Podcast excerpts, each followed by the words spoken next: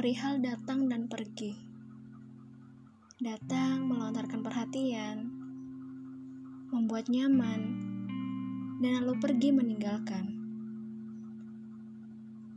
Dalam hidup, kau akan menemukan satu waktu perihal seseorang yang datang singgah sebentar, kemudian pergi meninggalkan. Ia yang hanya sebentar memberimu bahagia, ia yang sebentar memberimu kenyamanan, dan ia pula yang memberimu luka itu kembali.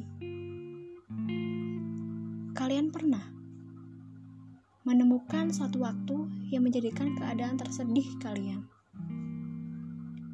Itu artinya kalian sudah berhasil dari kehadirannya dan kepergiannya. Ia menjadikanmu pribadi lebih baru, pribadi yang lebih baik, lebih bersemangat menggapai mimpi. Kau yang lebih hebat, kau yang lebih pemaaf, dan bahkan kau yang lebih sabar. Yang tidak punya hati, jangan dimasukkan dalam hati. Yang tidak punya perasaan, jangan dibawa perasaan. Yang main-main, tidak perlu dibawa serius. Kalau kau sedang rapuh, biarkan hatimu istirahat sejenak. Biarkan proses dalam waktu yang menyembuhkan. Perasaan tidak bisa diburu-buru tenangkan saja dahulu sampai semua membaik. Terkadang Tuhan mengirimkan seseorang untuk menguji seberapa sabar dirimu. Seberapa kuatkah dirimu dalam menjalani ujian hidup ini? Karena kadang orang yang datang itu tidak semuanya harus menetap. Aku pernah menaruh harapan lebih kepada seseorang. Namun, yang aku dapat hanyalah rasa kecewa. Semenjak itu, aku sudah tidak ingin lagi menaruh harapan lebih kepada siapa pun selain Tuhan.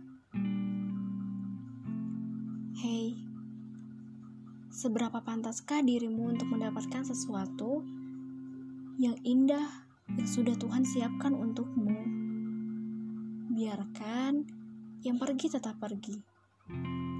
Karena mau seperti apa kita mencegahnya agar tetap bertahan, jika ia datang hanya untuk menguji seberapa sabarnya kita, ia akan tetap pergi. Jadi, ikhlaskan saja.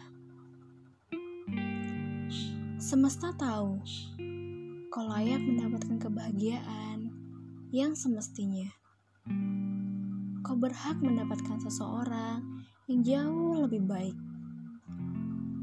yang menetap tinggal bersamamu, bahkan yang akan membuatmu lupa bahwa kau pernah begitu terluka di masa lalu.